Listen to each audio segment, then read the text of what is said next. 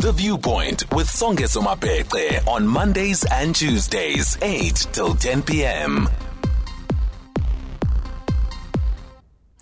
The Knowledge Transfer Network Global Alliance Africa is a pioneer project within the UK government's innovation innovation partnerships with Africa agenda, which looks to build a stronger UK, Africa, and Pan African knowledge and partnerships that enable connections to innovators for positive change. Now, the mission is to connect ideas, people, and communities to respond to socio-economic challenges and drive positive change through innovation. This is a six year project funded by UK Aid through the Global Challenges Research Fund and the UK's Foreign, Commonwealth and Development Office. On the line now, Fredell Jacobs or Jacobs, the Knowledge Transfer Network's Global Alliance Africa's country lead for South Africa, to tell us more about this. Good evening, Mr. Jacobs or Mr. Jacobs. Please confirm the pronunciation. I've been schooled once, so once is enough for me in one day to be schooled on the pronunciation on something as personal as a name. How do I pronounce your surname, please, Fredo?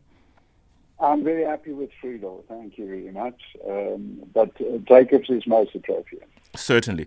Tell us more about this alliance of parties coming through together for Pan African and UK Africa innovation and related development. yeah, I think I would, I would have to call it parties in the current climate, but uh, most certainly, um, it, it is a pan-African um, intervention, and like you said in your introduction, uh, it's a six-year project that's uh, funded by uh, UK Foreign Commonwealth and Development Office, the FCDO, and then of course BEIS, which is the Department of Business, Energy and Industrial Strategy.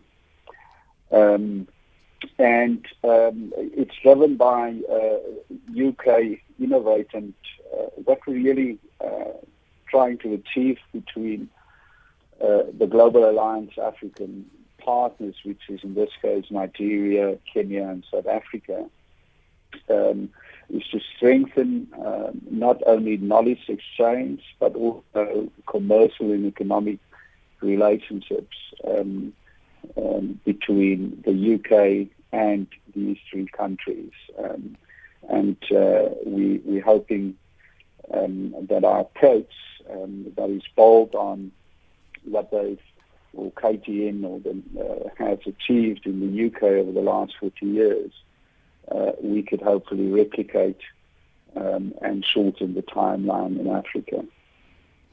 Specifically, when this is unpacked, what does it look like? Who does it engage? Where? At what level? What is this exchange? How is this exchange facilitated? Just, I mean, for me at this stage, it's still a little blurred and somewhat utopia in terms of understanding the concept behind it all. Could you break it down in practical terms? Most certainly, yeah. Um, so, in practical terms, we look at innovation as an economic construct.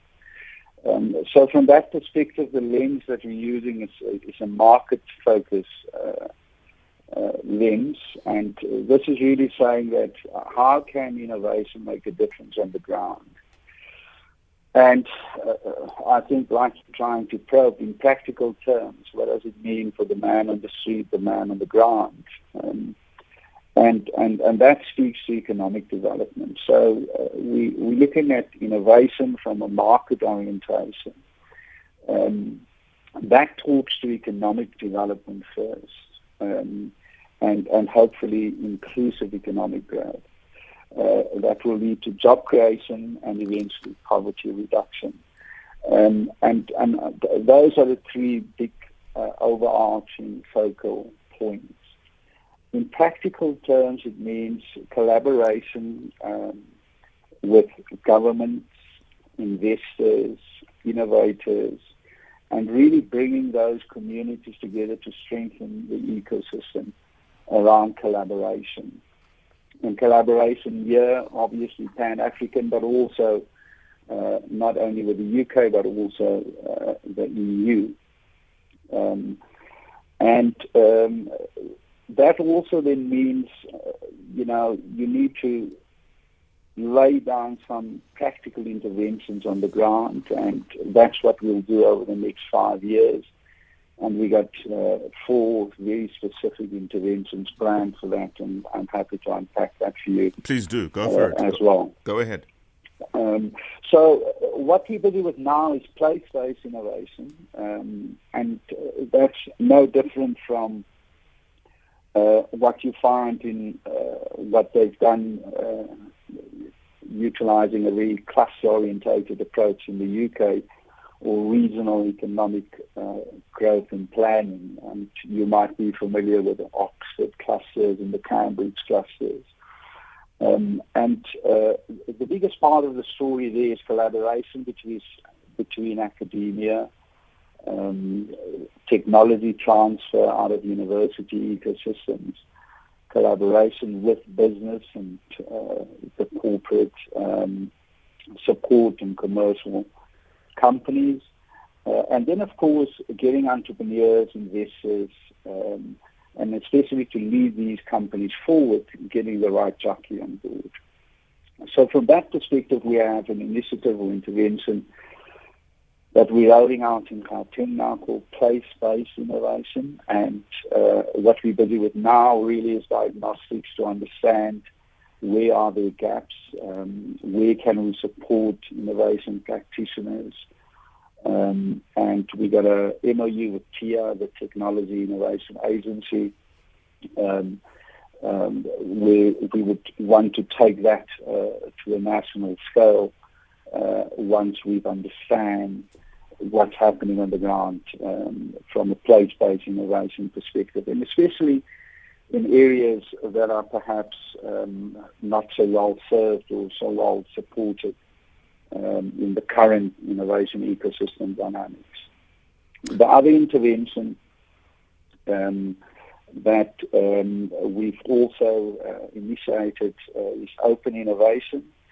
And this is really um, uh, making our knowledge transfer management um, expertise available uh, to commercial companies, uh, something we've been doing in the UK for quite some time with uh, a variety of uh, commercial entities. And this is really saying, let's outsource your R&D for which you don't have capacity internally. And let's see if we can address that challenge you might have uh, with innovative ideas from startups that might come uh, from a grassroots level or from a university, um, as long as we can solve the problem. And given that it's an internal problem in your supply chain or value chain, um, there might be a commercial opportunity there. So, sorry, Fredell, can I just ask to, you to put that thought on ice as you conclude the yes, fourth please. pillar, open innovation? I have to take a break right now. Thanks. The Viewpoint, 8 to 10 p.m. Flipping conventional wisdom on its head.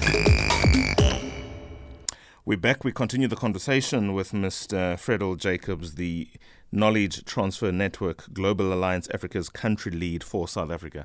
And when we talk about the nations that are affected, I understand these nations to be Kenya, Nigeria, and indeed South Africa.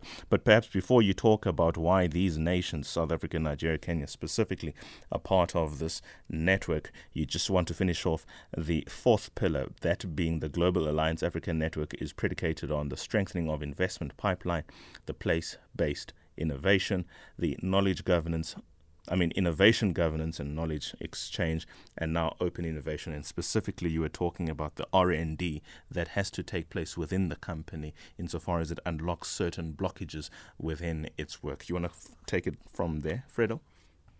Yeah, thanks, Yes, most certainly, it's it's really just saying to large companies that here's an opportunity for you to work with subject matter experts uh, that you might not have in your current uh, human capital pool. Um, and let's go out there and challenge um, new technologies, new thinking, um, and see if they can solve this problem for you.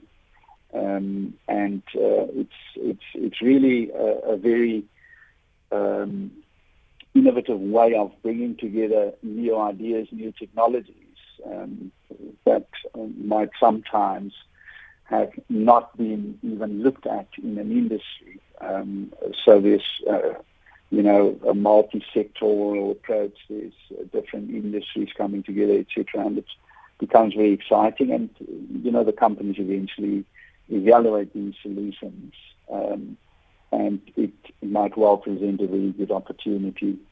Um, that got uh, business longevity in terms of, of a business model and profitability when they implement the solution. So um, yeah, we're doing we're doing one of those challenges in the circular economy in South Africa, and uh, what's exciting for us in this case is that we're trying to address both the informal economy as well as the more sophisticated part around e-commerce uh, and see how we can bring those two worlds together and hopefully bridge a gap there.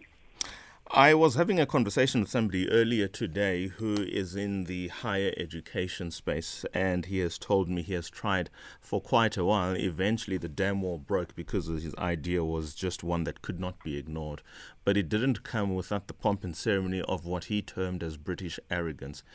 I'm asking this question in the light of the recent near diplomatic row experienced by the country when the DA, not the DA, beg your pardon, when the UK put South Africa on the red list insofar as it relates to the travel restrictions, where there was no scientific basis to make that decisions against the other countries who had far worse COVID numbers than South Africa, but who allowed the kind of free pass that everybody now enjoys, including South Africa to the extent that then there is a, this anxiety that the former colonial masters still has an attitude when dealing with the African continent. How would you reply to that? I'm mentioning these examples because these are live examples of people in business and even at a diplomatic level that is something not even recent memory that is live or hardly the dust has settled. How do we ensure that partnerships of this kind don't carry an equal sentiment to that? Yeah, I, I, think it's a very fair question and, and very valid. Um, I am in no position qualified to to to comment on on on, on something uh, that widely, but uh, I think from a layman's opinion, um, what was fairly evident is that there was a disconnect uh, between uh, scientific evidence and political sentiment, perhaps, or political utterances. Um, but like I said, you know, it's it's, uh, it's, it's I'm not in a position to comment on that. What I can say from a practical perspective in relation to how this project is set up and the way we're approaching this is, is exactly what we're doing in Gauteng now. We're doing diagnostics. We're asking for people to, uh, uh, you know, join us in focus groups and tell us about their experiences. Uh, we're asking for innovation practitioners to uh, tell us about where they see gaps. Um, and and uh, we, we're really approaching this from a perspective of saying how can we help where we can add value um, and how can we coordinate, connect and collaborate um, not only between these three countries and the UK, uh, but obviously um, getting this out into in, into the wider uh, um, society in relation to to where we positioned as a country um, but also the UK as well as Nigeria and Kenya.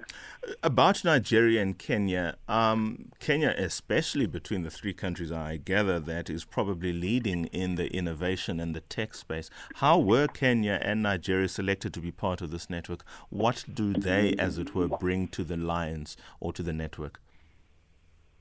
Yeah, um, I, I, might slightly disagree in terms of Kenya leading. Um, you know, South Africa um, and Nigeria most certainly have their fair cases of, of, of very uh, innovative uh, companies, and you would have seen in the news not so long ago um, of, of, of, very good investments, not only in fintech but um, biotechnology uh, and the likes.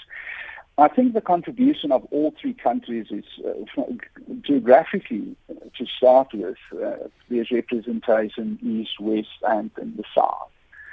Um, then, uh, obviously, if you look at trading relationships, um, uh, again from a geographical perspective um, and historical perspective, uh, those countries fare fairly well.